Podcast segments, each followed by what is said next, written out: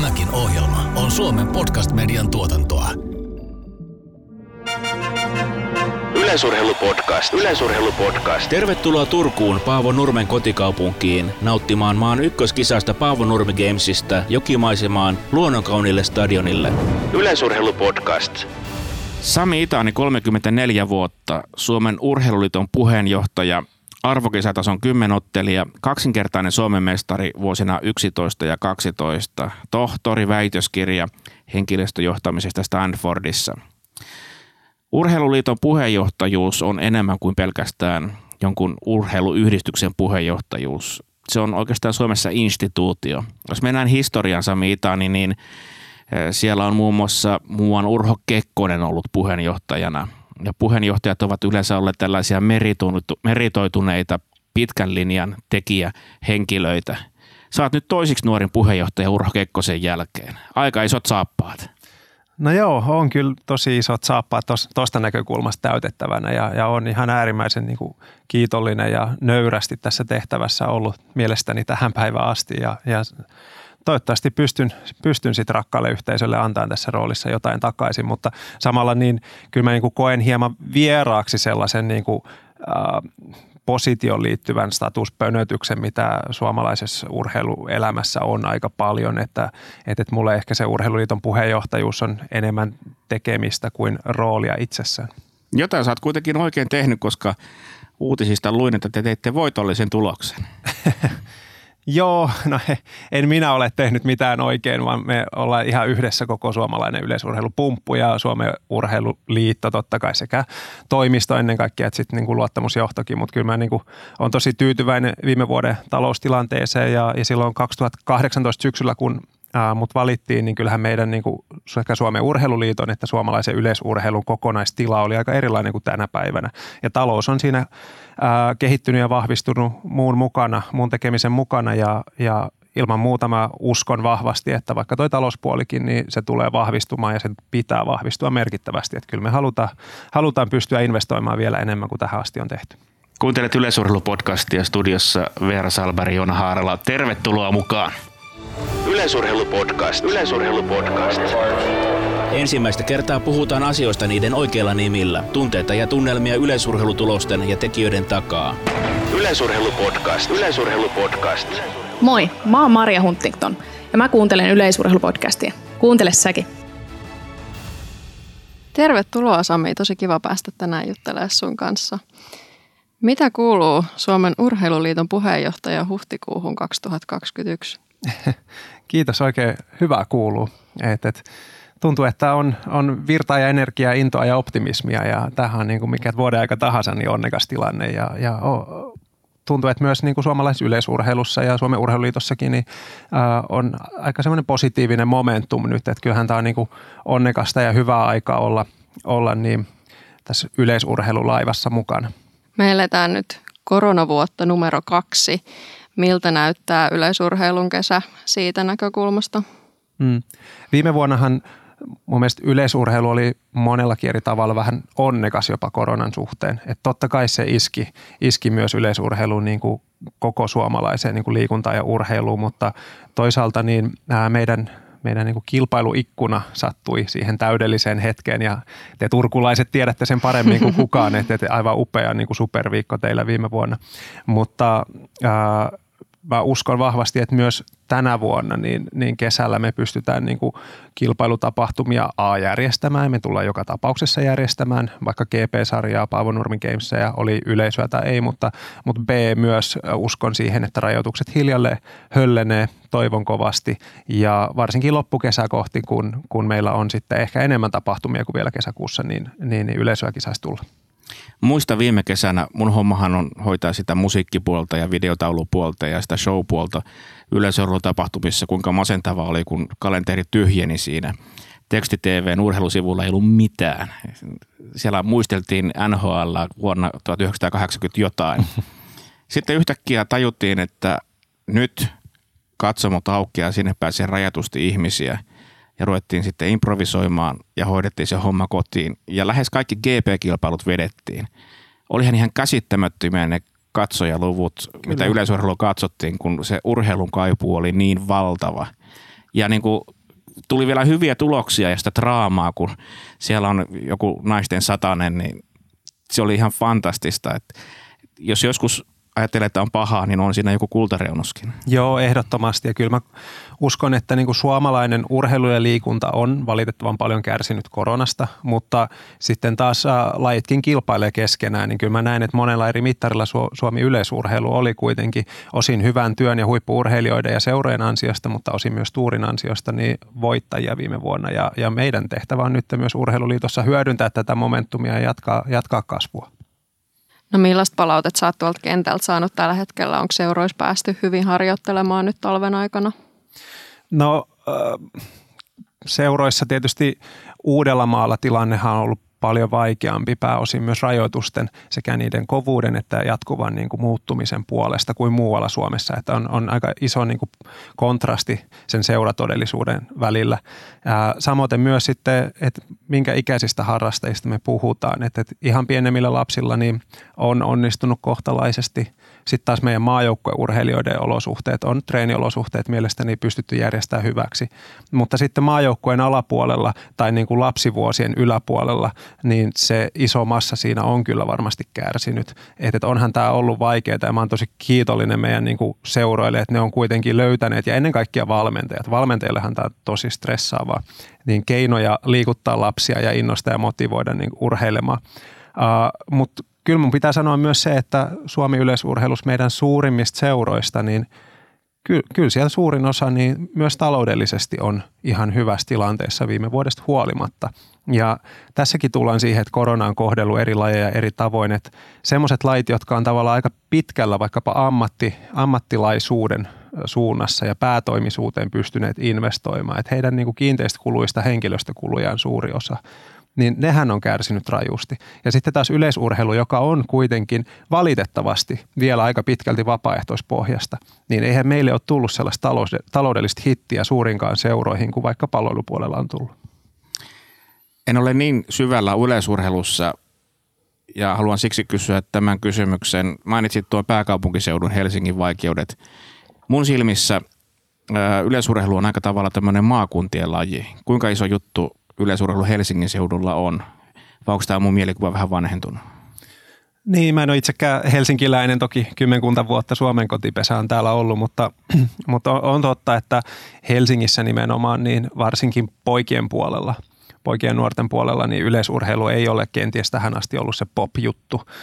Mutta sitten taas ylipäätänsä niin kuin maine maakuntien ja maaseudun lajina, niin kyllähän se alkaa hiljalleen murtumaan. Ja se näkyy myös siinä, että missä lajeissa me aletaan A saamaan harrastajia ja B menestymään. Että kyllähän niin kuin vaikka uh, tämmöiset tekniikka hyppylait, korkeus, seiväshyppy, juoksulait, pikajuoksut, siis ää, aitajuoksut, niin nehän on aika pitkälti myös si- siinä määrin kaupunkilajeja, että ne vaatii enemmän ympärivuotisia harjoitusolosuhteita, sisähalleja, kuin vaikka kestävyysjuoksu vaatii.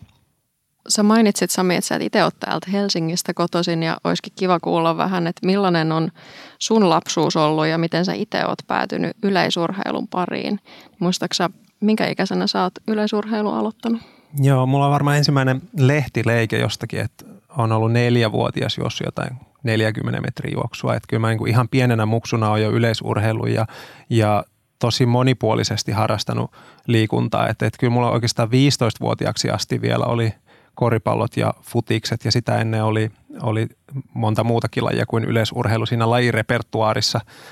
Mutta kyllä niin kuin koen, että yleisurheilu on ollut ollut tota, ikään kuin elämäntapa itselleni ja se on ehkä meidänkin perheessä, mä oon kiitollinen, että mä oon saanut vanhemmilta täyden tuen, että sehän mahdollistaa tai on mahdollistamatta sen, että sä harrastat. Uh, Mutta kyllähän se yleisurheilu on enemmän kuin mun juttu kuitenkin ollut, että meillä on sitten muut perheenjäsenet harrastaneet tai olet kiinnostuneita muista asioista. Onko sun vanhemmat sportti-ihmisiä? Oletteko te sporttiperhe vai onko se vaan tullut? No siis kyllä molemmilla vanhemmilla on niin kuin urheilutausta ehdottomasti ja, ja varsinkin tietysti isä on niin kuin urheilun suurkuluttaja noin, noin tänä päivänä niin kuin TV-välityksellä, mutta ei, ei, ei me nyt siinä määrin sporttiperhe on mitä, mitä vaikka täällä niin kuin yleisurheilussa tiedetään, että monella muulla on. Et, että urheilua ja liikunta on aina arvostettu, mutta, mutta ei, ei se niin kuin arkea ole ihan hirveästi vaikuttanut. Sun isä on Libanonista. Seuraatko kuinka paljon isäsi kotimaan urheilulajeja? urheilulaji. Um, no jos Libanonissa huip, huippuurheilu ja urheilu nyt ei ole ehkä niin iso juttu. Uh, seuraan kyllä Libanonia paljon ja, ja uutisia katson sieltä ja, ja isän kanssa niin kuin spekuloidaan paljon, miten siellä menee, mutta ei ehkä niinkään tota urheilupuolta, että, mutta mutta joo, on sielläkin hyviä urheilijoita, orastavia urheilijoita. Mä toki sen tiedän itsekin, kun on siellä vaikka käynyt kilpailemassa urheiluurani aikana, että, että kyllä siellä on niin potentiaali, mutta tosiasiassa niin ää, Libanonin kaltaisessa yhteiskunnassa valitettavasti tänä päivänä niin jonkun yleisurheilunkin harrastaminen, se on ihan eliitin puuhaa. Hmm. Oliko sun vanhemmilla muuten yleisurheilutaustaa? Joo, he on molemmat myös juosseet. Että, että isä, isä on kestä, kestävyysjuoksua ja äiti sitten keskimatkoja pikajuoksua, mutta aika nuorena lopettaneet. Et siinä vaiheessa, kun sitten opinnot vei ja, ja, ja ää, oltiin suurin piirtein 17-vuotiaita. No sun oma laji on ollut ottelu, mutta sä oot ollut ilmeisen lahjakas monissa muissakin lajeissa. Tutkailin sun tilastopajaa ja sieltä löytyy, että sulla on korkeudesta paljon SM-mitalle ja lisäksi sä oot pituudessa ja pika-aidoissa pärjännyt hyvin. Niin miten se ottelu sieltä valikoitu? No kyllä mä koen, että se ottelu niin kuin kulttuurina sopii mulle paremmin, että otteluihmiset on mun mielestä hieman erilaisia, sori vaan kaikille muille, mutta vähän erilaista väkeä, että se on tosi niin kuin tämmöinen egalitaarinen ur- urheilumuoto ja sinne päätyy tietynlaisia ihmisiä pääsääntöisesti, niin, niin toki myös sitten 14-vuotiaana, kun varmaan käytännössä tein valintani ää, siirtyä niin kuin moniotteluun, niin, niin Jarkko Finni alkoi mua valmentamaan ja se varmasti myös vaikutti, että, että hän, hän, hän on niin kuin professori mun silmissä, niin, niin, niin mutta äh, ihan sattuman kauppa ja siis äh, kyllä mä niin kuin monessa laissa pärjäsin silloin nuorempana, mutta en mä tiedä olinko mä mitenkään erityisen lahjakas, että mä olin varmasti varhaiskypsä ennemmin kuin lahjakas. Niin sanois nyt sitten, minkälaisia ihmisiä ne ottelijat on? No ottelijat on äärimmäisen joviaaleja, älykkäitä, huumorintajuiset, näin. Siis äh, mun mielestä niin kuin ottelussa hyvin selkeästi keskitytään siihen äh, omaan tekemiseen yhteisön kanssa. Ja tässä on niin kuin paino molemmilla, molemmilla termeillä, että niin kuin, ei niinkään kilpailla toisia vastaan. Ja mä ymmärrän, että kilpailullisuus totta kai on kaikki kaikessa urheilussa, mutta kyllä niin kuin kymmenottelussakin kilpailussa, niin sä vasta siinä 1500 metrin niin kuin verryttelyssä alat miettimään, niin kuin miten muilla on mennyt ja miss, mihin mä asemoidun niin kuin suhteessa muihin. Ja siihen asti sä keskityt vaan omaan tekemiseen. Ja mun mielestä niin kuin tällainen mentaliteetti ei, ei välttämättä kaikissa lajeissa niin samalla lailla paista urheilijoista läpi. Eli se, kun se viimeinen laji on juostu ja te kierrätte sitä kenttää ympäri ja otatte ne standing ovationit. Ihan valtavat aina tuli. No kyllä tulee isoissa kisoissa, et voi väittää vastaan. Kyllä. Niin, niin siis on aitoa ystävyyttä eikä mikään rituaali, että siellä yhdessä juhlitaan. Joo, ehdottomasti. Että se, se ei kyllä feikkaamalla menisi läpi ja mä uskon, että se näkyy niin kuin suurelle yleisöllekin, että, että, että kyllä siinä on sellaista niin kuin veljellisyyttä ja, ja, ja yhteishenkeä, ihan vilpitöntä sellaista. Ja kyllähän se on itsessään palkinto, kun sä pääset niin kuin vaikka kymmenottelun tai seitsemänottelun maaliin huolimatta siitä, että minkälaisia tuloksia sulle loppujen lopuksi tuli. Että aika iso osa porukasta jää kuitenkin matkan varrelle. Sä oot ehtinyt aika paljon, sä oot siis muksuna urheilu, oli monia lajeja, yleisurheilu tietenkin tuki niitä lajeja. Kun susta tohtorismies on tullut, niin mitä sä ehdit muuta harrastamaan kuin koulunkäyntiä sitten? Nykyisin, vai Ju- siis nuorempana? Nuorena, silloin lapsena. Aa, no siis lapsena, ky- kyllä mä niin viulua soitin aika pitkään ja, ja on varmaan aika monestakin jutusta innostunut, mutta kyllä niin urheilu oli se pääasiallinen, pääasiallinen niin energia ja aikasyöppö ja semmoinen elämäntapa, että ei sitä sille varmaan monikaan muksu tänäkään päivänä ajattele urheilua harrastuksena, vaan se on se, mitä minä nyt teen mm, ja tykkään siitä. Ihan niin kuin leikkiminenkin voi olla, että, et, et, ja onhan se omalla lailla leikkimistä tietenkin. Niin, niin ää, siis joo, musiikkia jonkun verran, mutta eikä mä koskaan ollut mitenkään erityisen aktiivinen oppilas. Et, et ehkä sitten vasta niin kuin myöhemmin tosiaan sinne, kun jatko-opintovaiheeseen eteen, niin alkoi enemmän niin kuin käyttää, käyttää sit aikaa myös siihen opiskeluun. Et siihen asti se oli vain semmoinen mukava niin kuin tausta. Tiesitkö sä jo nuorena miehenä, että susta tulee johtaja ja johtamisen tutkija? en, en ihan sat, sattumaahan kaikki elämänpolut loppujen lopuksi on, että kyllä mä oon niin joissakin jutuissa suunnitelmallinen, mutta vaikka niin kuin ammatinvalinnat ja, ja se, mitä tulee vastaan ja mihin on tarttunut, niin kyllä siinä enemmän niin kuin sattumaa ollut pelissä kuin semmoinen, ää, miten sanoisin, kohtalo tai päämäärätietoisuus. No mikä se ammatti olisi ollut sitten, jos lapsen olisit saanut päättää? No siis kyllä mä postimies olisi varmaan halunnut silloin. Ja, ja varmaan tämmöiset klassiset, mitä nyt halutaan olla huippuurheilija tai hävittäjälentäjä tai jotain vastaavaa, mutta, mutta semmoinen, niin kuin, että mikä musta tulee isona, niin eihän mä edelleenkään tiedä, että kyllä mä niin kuin aika kaikki ruokainen ja avoin on. Sä et koskaan haaveillut lääkäriammatista, eikö sun molemmat vanhemmat ole sillä taustalla? Joo, joo en, en haaveilu ja siis meillä on suvus muutenkin niin kuin suku täynnä lekureita ja, ja, ja näin, mutta äh, en kyllä koskaan ollut erityisen kiinnostunut, enkä mä kokenut, että mun vanhemmat mitenkään olisi siihen suuntaan mua puskenutkaan. Että. Mitäs kieliä teillä kotona puhuttiin? Sun vanhemmat on tavannut siis Pietarissa ja Joo. hyvin kansainvälistä touhua. Kansainvälinen poppo, kyllä. Äh, no siis silloin kun mä olin ihan pieni, niin meillä niin kuin isä puhu meille arabiaa ja äiti puhuu meille suomea ja keskenään he puhuvat venäjää. Ja sitten hiljalleen niin kuin Suomesta on tullut se pääkieli totta kai siinä, mutta mut kyllä siinä niin kuin kolme eri kielen niin kuin sopassa niin lapsena, lapsena pyöritti. Ajattelisi, minkä managerin tämä maailma on menettänyt, kun sulla tuo suplikki sujuu. No, no joo, onhan se omanlainen niin kuin etu, että on kielitaito, mutta kyllä mä niin kuin näkisin vielä suurempana sen edun, että kun on kasvanut monikulttuurisessa perheessä, niin on ikään kuin oppinut jo nuoresta asti ymmärtämään, että miten ikään kuin erilainen arvopohja vaikuttaa, niin kuin, vaikuttaa keskusteluun. Että, että hyvin usein mä muistan jo muksuna, että, että vanhemmat on vaikka ollut hyvin erimielisiä jostakin asiasta, mutta se johtuu niin kuin heidän, heidän taustastaan ja siitä, mikä on niin kuin arvokasta tai oikein ja tämmöisistä normatiivisista kysymyksistä. Ja on niin kuin ymmärtänyt, että he on molemmat täysin oikeassa, vaikka ne on täysin erimielisiä. Ja mä tiedän, että niin kuin ei se, tarvitse olla niin kuin monikulttuurinen se sun tausta, mutta monikulttuurisuus ehdottomasti auttaa siinä ja myöhemmin niin kuin vaikka työelämässä niin koen, että se on itselläni vahvuus, että pystyy hyvinkin erilaisia mielipiteitä niin kuin ymmärtämään ja kunnioittamaan, vaikka ne olisi vastakkaisia oman mielipiteen kanssa. Ajatella yleisurheilua, jos mennään arvojen kautta, niin yleisurheilu on ehkä vähiten arvolatautunein urheilulaji. Tämä on hyvin tasavertainen. Kun nainen mm. menestyy, yleisö on tyytyväinen. Kun mies menestyy, yleisö on yhtä tyytyväinen. Ehdottomasti.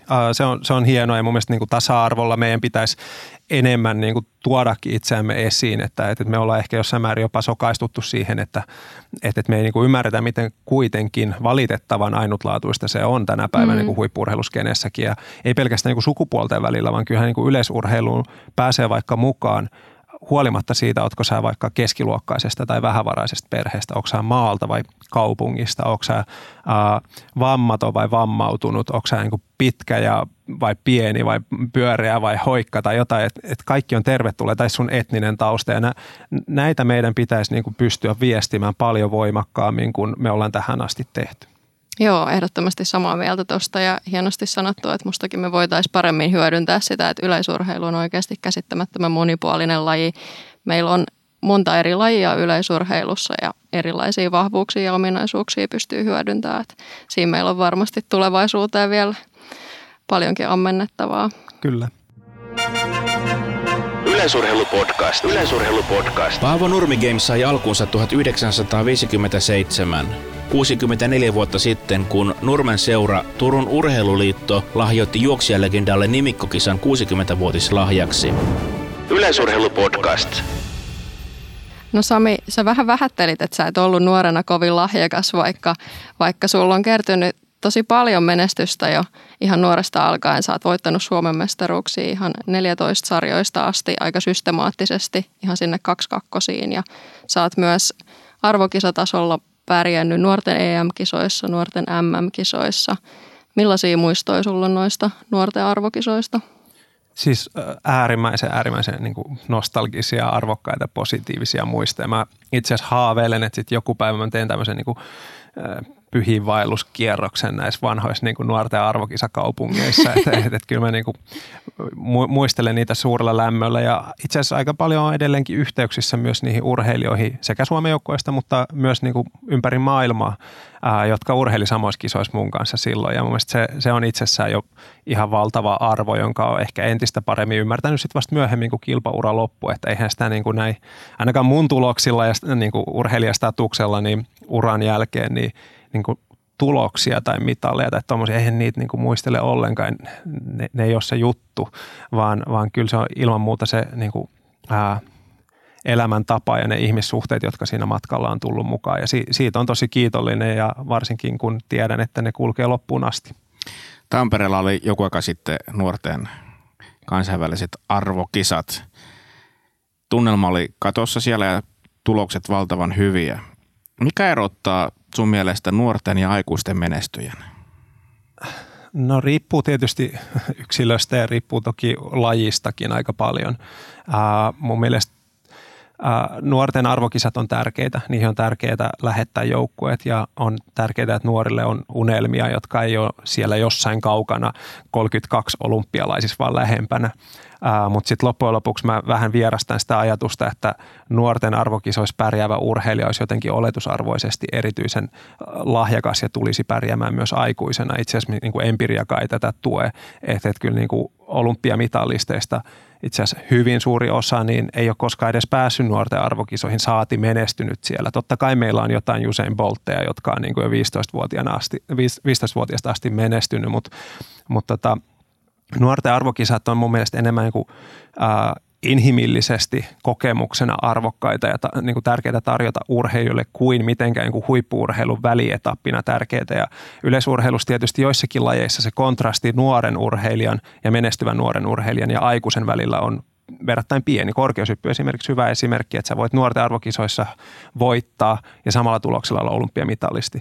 Ja sitten taas vaikka heittolait, jossa on niin kuin raskaat välineet ja ne varsinkin miehillä sitten siitä kasvaa aika paljon vielä, niin, niin, niin – sillä ei ole mitään tekemistä oikeastaan sillä nuorten arvokisatuloksella niin sillä aikuisten tason kanssa, vaan siinä on pitkä polku vielä edessä.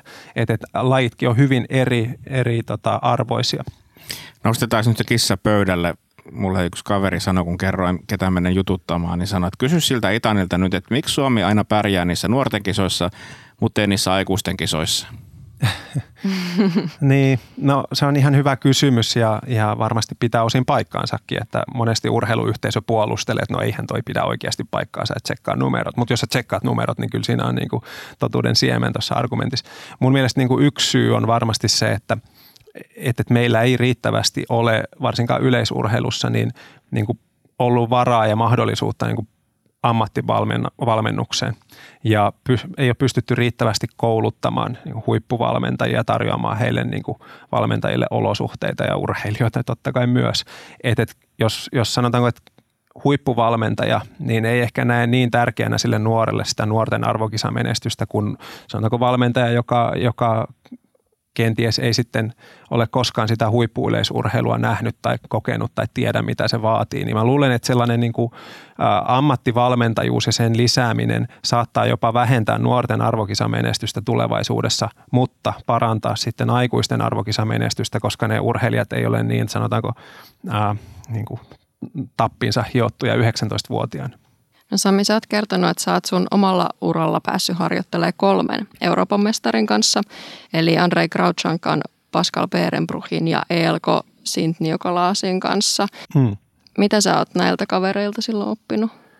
No ai, aivan valtavasti ja on ihan hirmuisen onnekas. Ja, no Andre ja Elkon kanssa toki edelleenkin paljon tekemisissä, mutta kaikilta aika paljon oppinut, mutta, mutta sekä niin kuin urheilijana, mutta myös inhimillisesti. Mutta kyllä mä niin kuin heidän, heidän ikään kuin järjestelmistään, mitkä heidät on kasvattanut, on, on oppinut ja sekin on antanut omallaista perspektiiviä tähän urheiluliiton työhön, että kyllä niin kuin valko Saksassa ja Hollannissa on kaikissa hyvin erilaiset systeemit ja kyllä se on op, opettanut myös niin kuin arvostamaan sitä vaikkapa tukea, mitä Suomessakin mun tasoinen urheilija saa.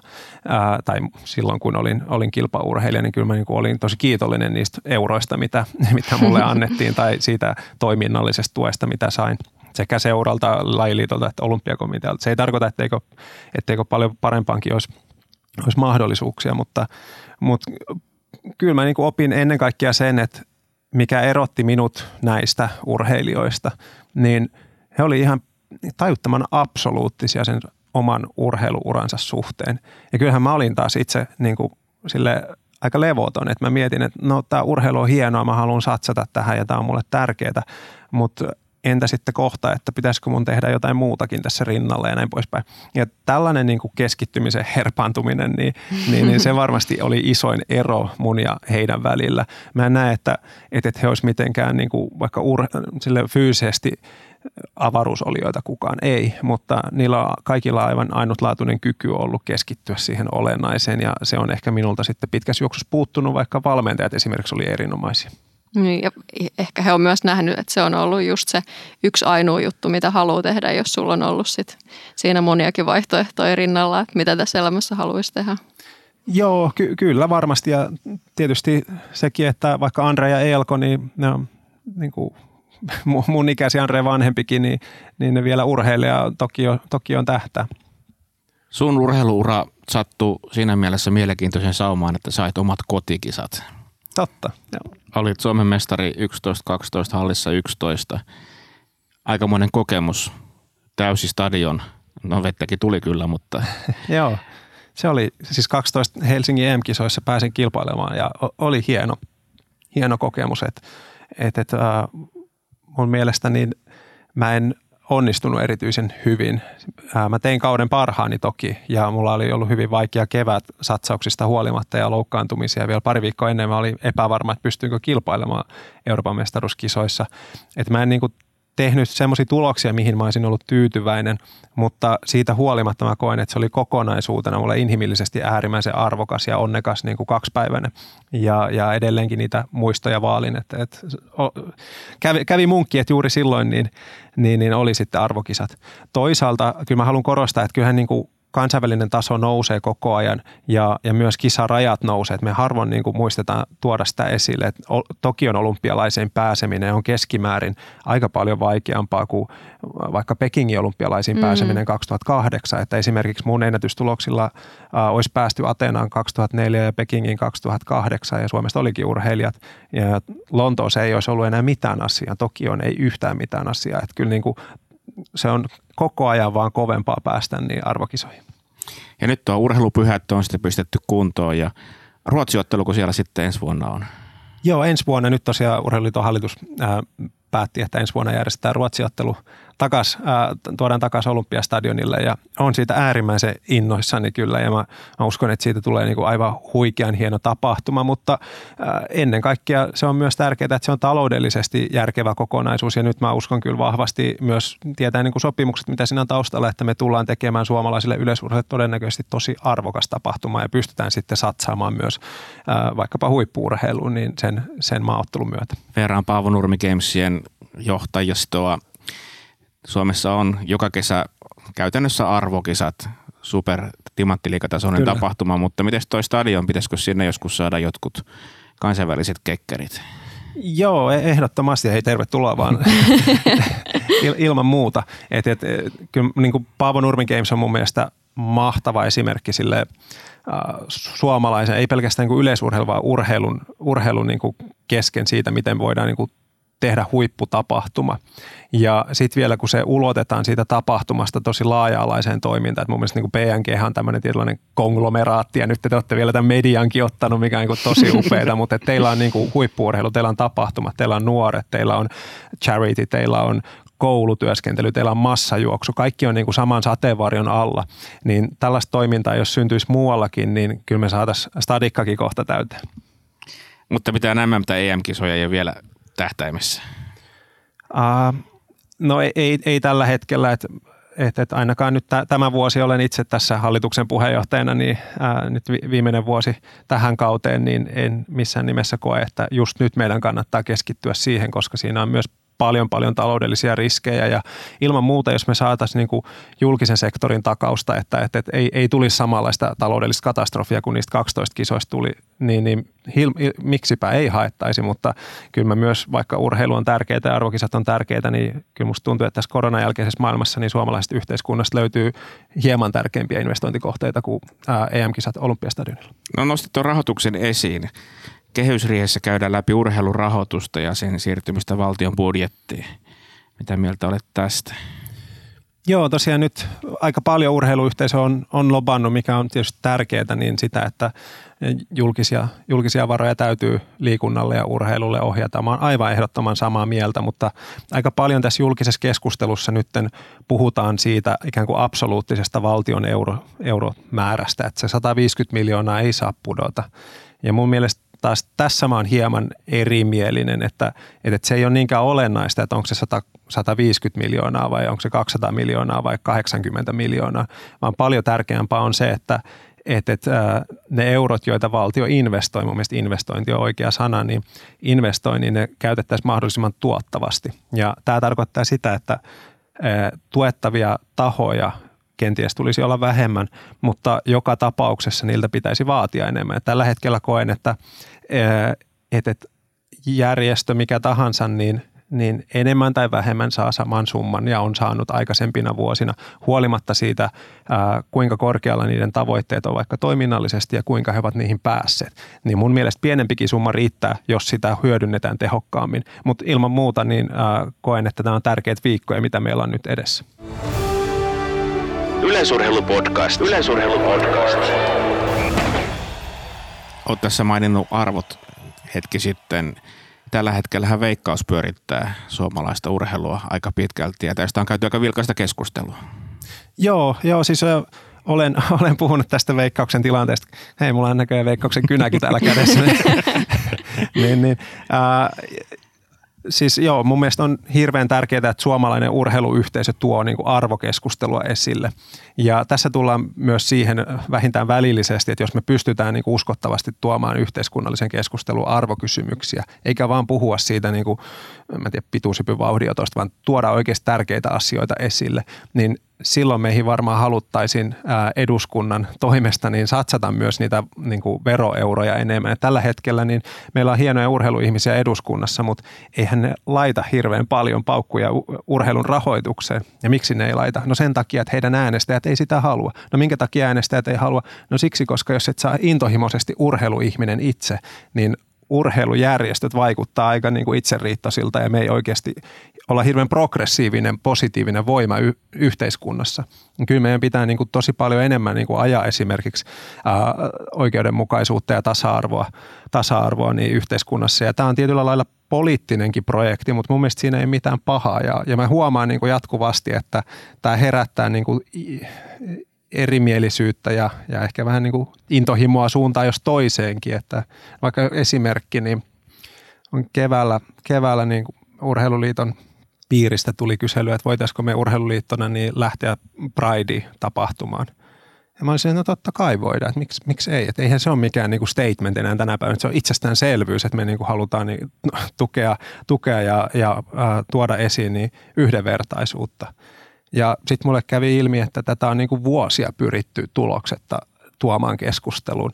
Et, et, ja kyllä mä niin kuin ymmärrän, että jotkut sanoivat, että no ei se ole siitä kiinni, etteikö me haluttaisi yhdenvertaisuutta, mutta tämä on vähän niin kuin poliittinen statement ja mä taas koen, että tämä on, tämä on niin kuin ehdottomasti ainoa tapa, miten me voidaan tuoda yleisurheilua ja urheiluliittoa niin kuin tähän päivään. Ja mun mielestä äh, globaalissa urheilumaailmassa viime vuosi oli aika käänteen tekeväkin, että kyllähän niin kuin suuret ammattilaisliikat vaikka Yhdysvalloissa niin muuttui yksi, kaksi ennen mm. vaaleja ja Black Lives Mattersin aikaan niin täysin niin kuin avoimen poliittiseksi toimijoiksi ja, ja myös yksittäiset urheilijat, varsinkin kuin sosiaalisen median aikakaudella, niin ottaa rohkeammin kantaa ja, ja mun mielestä se on hienoa, jos urheilija haluaa ja pystyy niin tekemään ja kannustaa niin kuin meidänkin urheilijoita siihen. Uh, mutta samanaikaisesti mä kuulen jatkuvasti esimerkkejä, että urheilijoita pyritään niin kuin hieman himmaamaan, että älä, älä nyt keskity muuta kuin siihen sun keihään lentorataan. Sami, sä oot pitänyt sun puheenjohtajakauden aikana paljon näitä tärkeitä asioita pinnalla ja tehnyt uudenlaisia rohkeita avauksia. Onko sä saanut palautetta näiden puheenvuorojen jälkeen? tot, totta kai sitä palautetta tulee aina, sitä tulee vaikkei sanoiskaan mitään. että näissä hommissa sen on, sen on kyllä huomannut ja sitä tulee niin kuin urheiluyhteisön sisältä ja sen ulkopuolelta ja mun mielestä se on niin kuin hyvä merkki, että herättää, herättää niin kuin toiselta henkilönä, mutta ennen kaikkea niiden asioiden kautta niin, niin, niin tunteita ja, ja kyllä mä niin kuin en, en siinä määrin naivia sinisilmäinen ollut, ettenkö ajatellut, että sitä kritiikkiäkin myös tulisi. Totta kai sitä tulee ja se on, se on myös sinänsä tervetulletta, varsinkin jos se on rakentavaa, mutta, mutta äh, en, en mä niin kuin jatkossakaan aio himmailla, en mä halua mitenkään erityisen provokatiivinen olla, mutta jos joku kysyy multa jotain, niin kyllä mä suoraan vastaan. Et, et se, on, se on tietyllä lailla rehellisyyttä myös ikään kuin kuluttajia ja kuulijoita ja lukijoita kohtaan. Meillä on tuolla meidän yleisurheilupodcastin Spotify-profiilissa sellainen nosto, että meillä voi lähettää terveisiä, aiheehdotuksia, kysymyksiä ja sieltä on tullut sellainen kysymys sulle, että turhauttaako joskus järjestökentän hitaus jähmeys, tapahtuuko päätökset välillä liian hitaasti ja mitkä top kolme asiaa sä korjaisit tuolla puolella, jos sellaisen voiman saisit? No mitenhän mä nyt tähän lähe, tätä lähestyisi? Siis totta kai turhauttaa. Samanaikaisesti mä ymmärrän myös, että niin kuin mun, mun malttamattomuuteni, niin, niin, niin se ei se ei välttämättä ole hyvä asia, uh, mutta ilman muuta välillä turhauttaa. Siis pääsääntöisesti mä oon tosi tyytyväinen yhteistyöhön eri sidosryhmien kanssa, mutta kyllä mä myös huomaan sen, että, että huolimatta siitä, uh, mistä asiasta on kyse, niin ikään kuin periaatteellisista syistä joskus tulee kapuloita rattaisiin. Ja, ja tästä niin kuin esimerkkinä se, että että mä koen, että myös ihan sille vaikutusvaltaiset tahot ja henkilöt ja instituutiotkin, niin, niin, niin ennen kuin olin edes, sen jälkeen kun mut oli valittu puheenjohtajaksi, niin ennen kuin olin edes kommentoinut mitään, saati pitänyt jotain kokousta, niin niin mut todettiin jo vääräksi ja huonoksi ja sopimattomaksi. Ja, ja mä tiedän, että se ei johdu minusta henkilönä, koska hehän eivät edes tunne sitä minua, vaan siitä mun polustani tulla huipulle, tai huipulle ja huipulle, mutta siis niin kuin jo, jo, ylimpään johto, että, että se on niin kuin epäkonventionaalinen ja, ja, ja se, silloin ajatellaan sinänsä ihan inhimillisesti, että, että, että tämä kaveri ei pysty ymmärtämään meitä kun perinteinen polku täällä järjestömaailmassa, yleisurheilussa etenkin, mutta toki myös muissa lajeissa, niin on se, että sä oot joskus kauan sitten niin tehnyt arvokasta seuratyötä. Sä oot ollut siellä kilpailu, kilpailustoimitsijana ja myynyt niitä 033 niin kuin lasisia jaffapulloja ja sit sä oot ehkä alkanut vähän koutsailemaan ja jossain vaiheessa niin sua ehkä kysytty seuraan luottamustehtävään tai jopa, jopa toimihenkilöksi ja sit kun sä oot sitä tehnyt omaa aikas, niin sun kaverit kysyy sua piiriin ja sen jälkeen oma aika, niin sut kysytä ehkä johonkin suureen mahtavaan liittovaltuustoon, jopa hallitukseen tai johonkin valiokuntaan. Ja kun sä oot tätä polkua tullut, niin se on hirveän arvokas polku kyllä, mutta koska se on kestänyt kymmeniä vuosia, niin, niin ää, siitä positiosta itsestään saattaa tulla äärimmäisen arvokas. Ja tätä mä en taas välttämättä ihan aina, aina ymmärrä tai allekirjoita. Että mulla on loppujen lopuksi se ja sama, että onko joku urheiluliiton hallituksen puheenjohtaja tai rivijäsen tai liittovaltuuston puheenjohtaja tai jossain valiokunnassa. Että kaikista tärkeintä on se, että mitä tuloksia sä saat aikaan millä tavoin sä teet niitä tuloksia, ää, miten sä kohtaat toiset ihmiset ja pystyykö sä palvelemaan sitä yhteisöä, jota sun kuuluu palvella. Ja, ja ilman muuta kaikilla on niin kuin hyvä tahtotila, mutta toisinaan minusta tuntuu, että se, että olen itse tullut ää, onnenkin kautta, en mä usko, että musta oikeasti haluttiin leipoa minkään sortin puheenjohtaja, ähäkutti, niin, niin onnenkin kautta niin, niin, niin ää, aiheuttaa sitten semmoista periaatteellista kitkaa. Ja, ja ilman muuta enemmän on hyviä asioita kuin huonoja, mutta välillä turhatta. Antoiko toi prosessi sulle potkua, kun kirjoitit kirjan huipulle uusin eväin, urheilu ja johtaminen 2020-luvulla?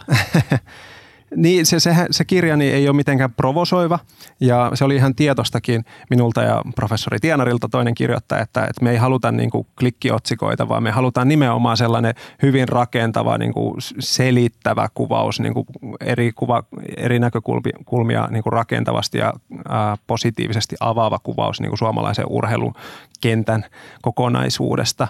Mutta ilman muuta esimerkiksi ää, vuorovaikutukseen, viestintään ja läpinäkyvyyteen me niin kuin siitä, sitä me käsitellään niitä paljon siinä kirjassa ja mä koen, että ne on todella tärkeitä myös urheiluliitossa ja välillä koen, että on hieman hankalaa saada, saada sitten sitten kaikkia asioita niin kuin itse toivoisin, mutta se on toisaalta myös hyvä asia, että se on järjestödemokratia, että ei voi tulla jonkin sorti, jonkin sorti puheenjohtaja, joka sitten päättäisi, mitä asiat on, mutta, mutta kyllä mä niin kuin huomaan, että esimerkiksi tämä huippuurheilukysymys, niin se herättää hirveän paljon tunteita ja myös tämmöistä niin periaatteellista vastarintaa välillä. Mä en usko, ettei kenelläkään ole mitään huippuurheilua vastaan, siis varmasti kaikki ajattelee, että se on hyvä juttu. Ää, mutta se taas, että mä itse koen, että urheiluliiton tulisi ottaa vahvempaa roolia huippuurheilusta – niin se ei taas tarkoita ollenkaan sitä, etteikö lasten ja nuorten liikunta ja seuratoiminta olisi mielestäni tärkeää. Päinvastoin se on varmasti paljon tärkeämpää kuin huippuurheilu, mutta kyse on nimenomaan siitä, että kuka, mikä taho, mikä toimija keskittyy mihinkin, että me ei voida kaikki tehdä kaikkia tai ainakaan silleen ei saada parhaita mahdollisia tuloksia.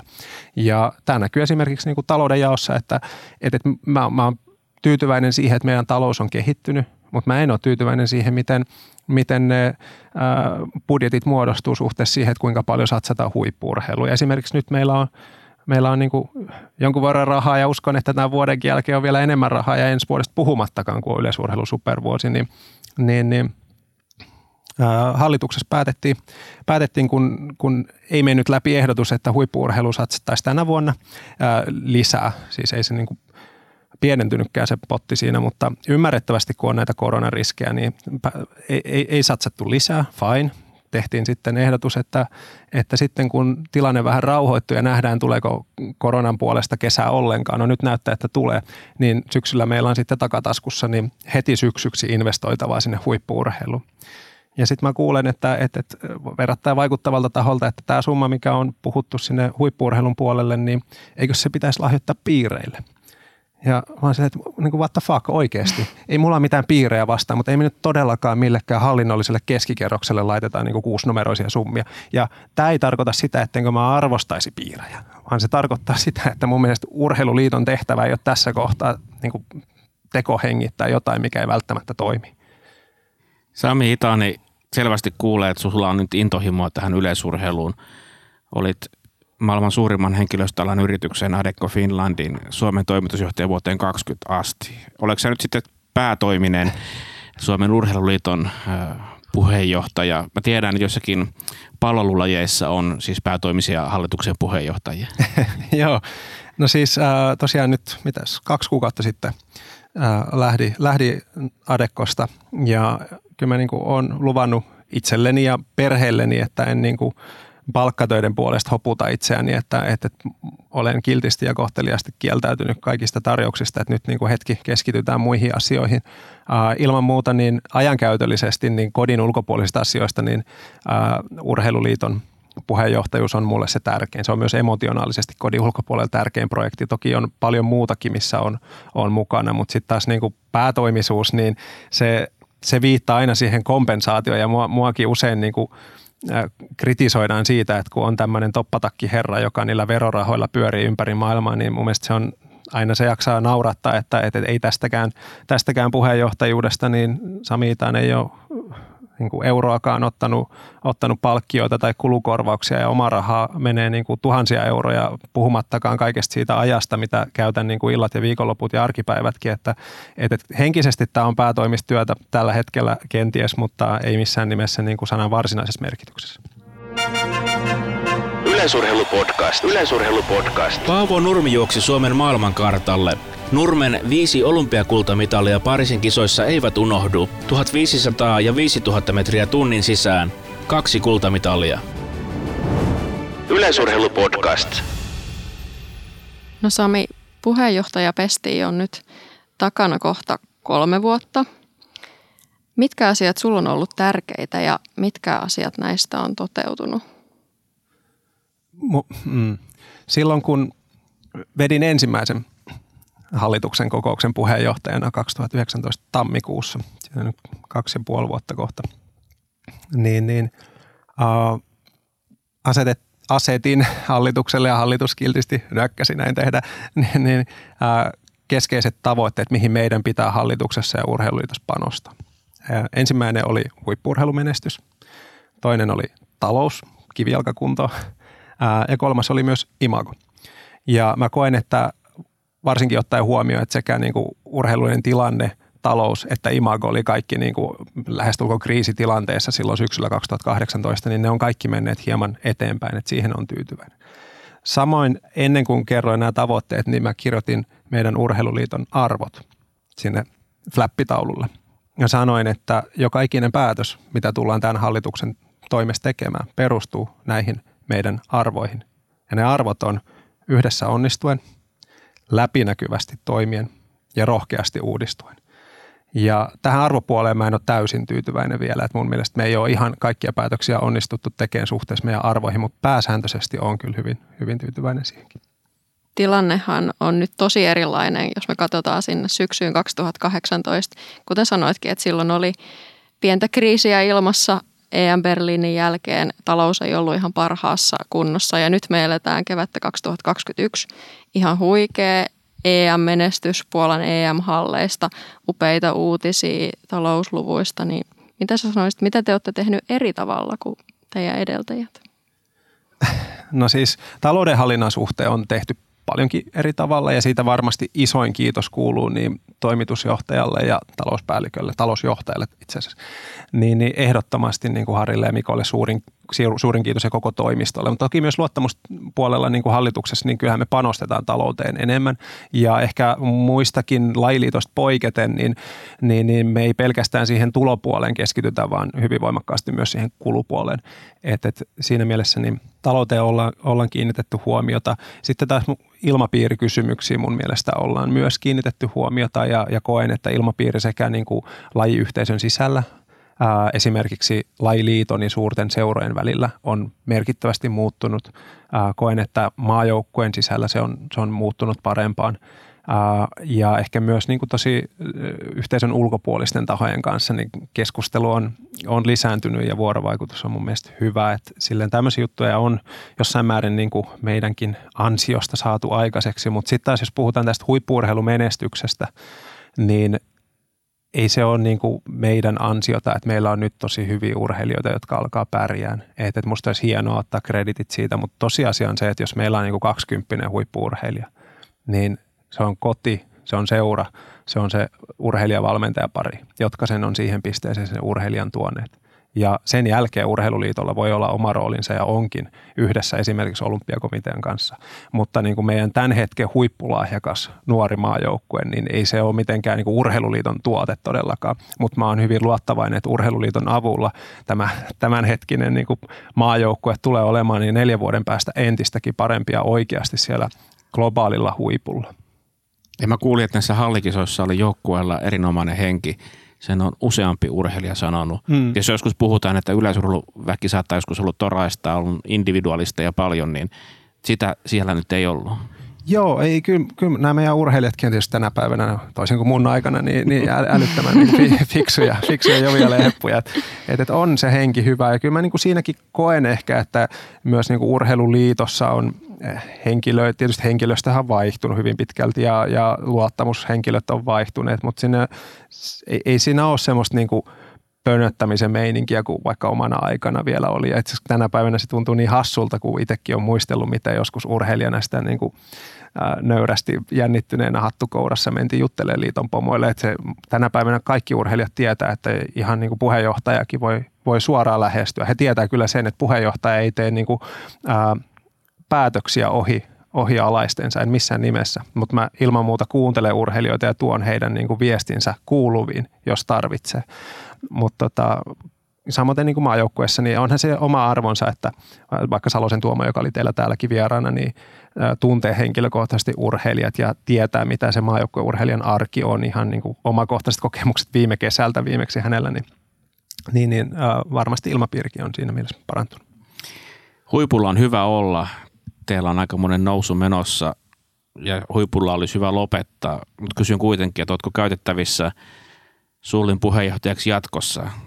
Tähän vuoteen päättyy tämä puheenjohtajuuskausi. No sehän ei ensinnäkään ole oma päätös. että, että meillä pitää liittovaltuustossa ensin ehdollepanotoimikunnan todeta, että tämä on hyvä kaveri ja sen jälkeen niin kuin liittovaltuuston se hyväksyä. Mä oon eri yhteyksissä tuonut tosiaan esiin, että, että Tokion jälkeen kerron, kerron päätökseni ja ilman muuta ää, päätös ei sinänsä ole niin kuin minun yksistään, että asetunko ehdolle vai en, vaan kyllä mä niin kuin koen, että pitää olla, pitää olla vahva tuki yleisurheiluyhteisöltä, että, että asiat on mennyt parempaan päin. Ja jos se tuki on, niin harkitsen, mutta jos sitä ei ole, niin en tietenkään, että en mä minkään niin kuin oman statuksen vuoksi tässä, tässä niin kuin haitaksi halua muille olla. Mutta, mutta siinä on tietysti sekin, että, että, että vaikka olisinkin halukas asettumaan ehdolle, niin, niin, niin meillä nyt itse asiassa viimeksi liittovaltuustossa tämä tämmöinen ehdollepanotoimikunta nimitettiin, niin – hehän se lopulta päättävät, että, että minkälaista porukkaa hallitukseen halua, halutaan ja he kysyvät sinne ehdokkaita ja he sen jälkeen määrittävät, että onko näillä tyypeillä niitä heidän haluamiaan, haluamiaan omia, ominaisuuksia vai ei.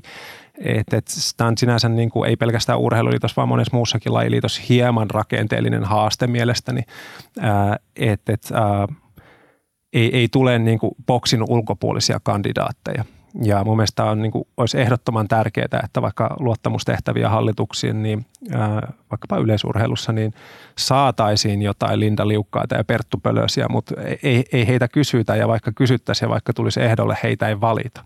Niin tämä on niin kuin iso ongelma tällä hetkellä. Ehkä mentiin vähän, vähän ohi tuosta vastauksesta, te huomaatte, että mä karttelen tätä, että, että onko ehdolla vai en, mutta aika näyttää. Perttu Pölönen on futuristi, tunnen hänet yhden meidän tuottaman podcastin kautta. No otit tuon Tokion esille, mainitsen, niin en nyt sitten malta olla kysymättä sitä, että kun sinua spekuloitiin tuonne olympiakomitean pistää koko maan urheilua kuntoon, niin et lähtenyt. Miksi et lähtenyt ja milloin lähdet sitten?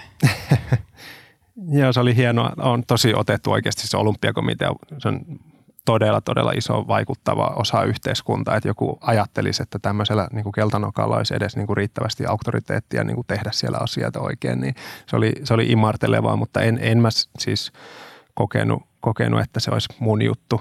No, monesta eri syystä, mutta tietysti yksi syy on se, että, että, että mä hoidan aina täysillä loppuun sen, minkä aloittanut ja mulla on nyt urheiluliito pesti menossa ja tähän, tähän keskityn täysillä, mutta, mutta e, ehkä tietyllä lailla niin tämä järjestökokonaisuus – kokonaisuus on myös osittain turhauttavaa ja mä niin kuin sitäkin, mun mielestä meillä oli olympiakomitean niin kuin lopulta neljä ehdokasta, niin puheenjohtajaksi tunne heidät kaikki erinomaisia ehdokkaita, siis hyviä ihmisiä, niin kuin meidän kaikkia suosikki Ikekin siellä tietää totta kai, niin, niin, niin huippuehdokkaita, mutta tämä niin kuin prosessi itsessään, ää, miten puheenjohtajaksi pyritään, niin mä koen sen aika vieraaksi ja mä koen sen hyvin, hyvin niin kuin etäiseksi 2020-luvulla, niin kyllä mä niin kuin osasin olettaa, minkälaista se tulee siellä olemaan, koska se on ihan samanlaista urheiluliitossa, niin mä en koe sitä hirveän mielekkääksi.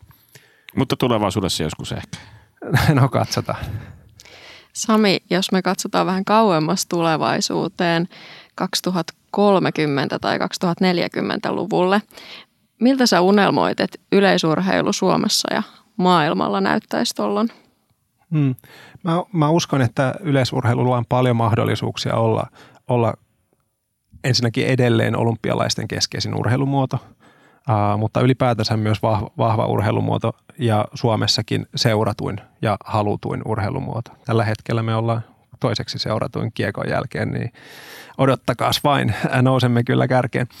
Tietyllä lailla se vaatii tietysti myös globaalilla tasolla erilaista toimintaa. Mun mielestä nämä niin kuin kansainvälisenkin liiton ja timanttiliikan sääntömuutokset ja ylipäätänsä tämä jatkuva niin kuin ruuvaaminen jossain määrin moderniksi meitä, niin se tekee enemmän hallaa kuin hyötyä, että meidän pitäisi niin kuin kunnioittaa meidän ru, niin kuin, tämmöistä historiaa enemmän ja tehdä siitä se meidän niin kuin erikoistumiskulmamme – puhumattakaan sitten vaikkapa ihmisoikeuskysymyksistä ja tämmöisestä niin kuin systeemisestä korruptiosta ja vastaavasta, niin ne vieraannuttaa kyllä niin kuin globaalisti yleisurheilua ää, lapsista ja nuorista ja heidän vanhemmista. Sitten taas Suomessa, niin kyllä mä olen luottavainen, että niin kuin tulevat vuodet tulee olemaan tosi, tosi hyviä sekä seuratoiminnalle että myös huippuurheilulle. Ja näähän kulkee pitkälti myös käsi kädekkäin ja, ja siitä saadaan hyvät evät sitten sinne 2030-luvullekin. Mutta kyllä meidän pitää myös rohkeasti uudistua, ei pelkästään niin kuin, ää, järjestötasolla, vaan, vaan ihan niin kuin ruohonjuuritasollakin. Ja, ja esimerkiksi niin e-urheilu on, on sellainen ilmiö, joka pelottaa monta. Mutta mä taas uskon vahvasti, että sellaiset urheilumuodot, jotka pystyy niin ikään kuin e-urheilun, jos nyt halutaan tätä käsitettä käyttää, yhdistämään jossain määrin siihen omaan, omaan niin kuin toimintaansa, niin tulee itse asiassa ole isoja voittajia. Ja meillä on paljon esimerkkejä globaalisti, vaikka Britteis pyöräilyliitto.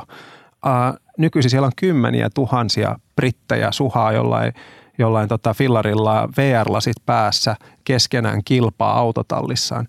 Ja se, siinä on niin kuin paljon mahdollisuuksia ja, ja jos me mietitään suomalaista urheilua laajemminkin ja vaikka urheilujärjestöjen strategioita, olympiakomitea, urheiluliittoa, ihan mitä tahansa, kutakuinkin tämmöistä etaploitunutta pumppua, niin – ne strategiathan on aika samanlaisia, mitä ne oli 90-luvulla. Ne on aika pitkälti samoja ihmisten tekemiäkin. Ja mun mielestä siinä ei oteta riittävästi huomioon sitä, mitä tänä päivänä lapset ja nuoret haluaa. Ja itse asiassa heidän vanhemmat, vanhemmatkin, nekin saattaa olla niitä Z-sukupolvilaisia, joilla on ihan erilaiset preferenssit kuin vaikka mullakin oli. Että mikä on esimerkiksi järjestön tai jonkun muodollisen instituution rooli ja arvostus. Se on hyvin erilaista kuin se oli viime vuosituhannella. Tai mitä on menestys? Mun mielestä tämäkin on keskustelu, jota kartetaan tosi paljon urheilupiireissä, että mitä on olla menestynyt urheilija. No mun mielestä menestys voi olla niin kuin vaikka mitalleja. Ja tiedän, että suurin osa urheiluyhteisöstä ennen kaikkea niin kuin vanhemmasta ikäpolvesta ajattelee samoin. Mutta ne nykymuksut ei välttämättä ajattele niin. Se voi olla, että, että he pääsevät vaikuttamaan yhteiskuntaan, että he puhuttelevat ja herättävät tunteita muissa. On heille paljon arvokkaampi tavoite kuin saada mitalleja. Ja meidän strategiat ei ole ollenkaan ollenkaan mukautuvaisia tämmöisiin tavoitteisiin. Niin kyllä mä niin kuin uskon ja toivonkin, että tulee niin kuin yksittäisiä urheilumuotoja ja järjestöjä, jotka pystyy olemaan pioneereja toimiin toisin ja toimiin rohkeasti. Ja osaltani teen parhaani, että urheiluliitto ja yleisurheilu tulee pärjäämään tässä, tässä niin kuin 20, 2030-luvun niin kuin taistossa ja valmistelussa.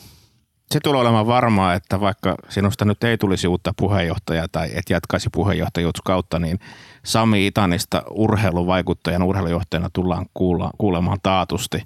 Sen verran painavaa puhetta tuli. No kiitos. Katsotaan kuinka käy. Historian kirjat näyttäkö. Me kiitämme sinua suunnattomasti, että tulit meidän vieraksi. Oli ilo olla. Kiitos paljon. Yleisurheilupodcast. Yleisurheilupodcast.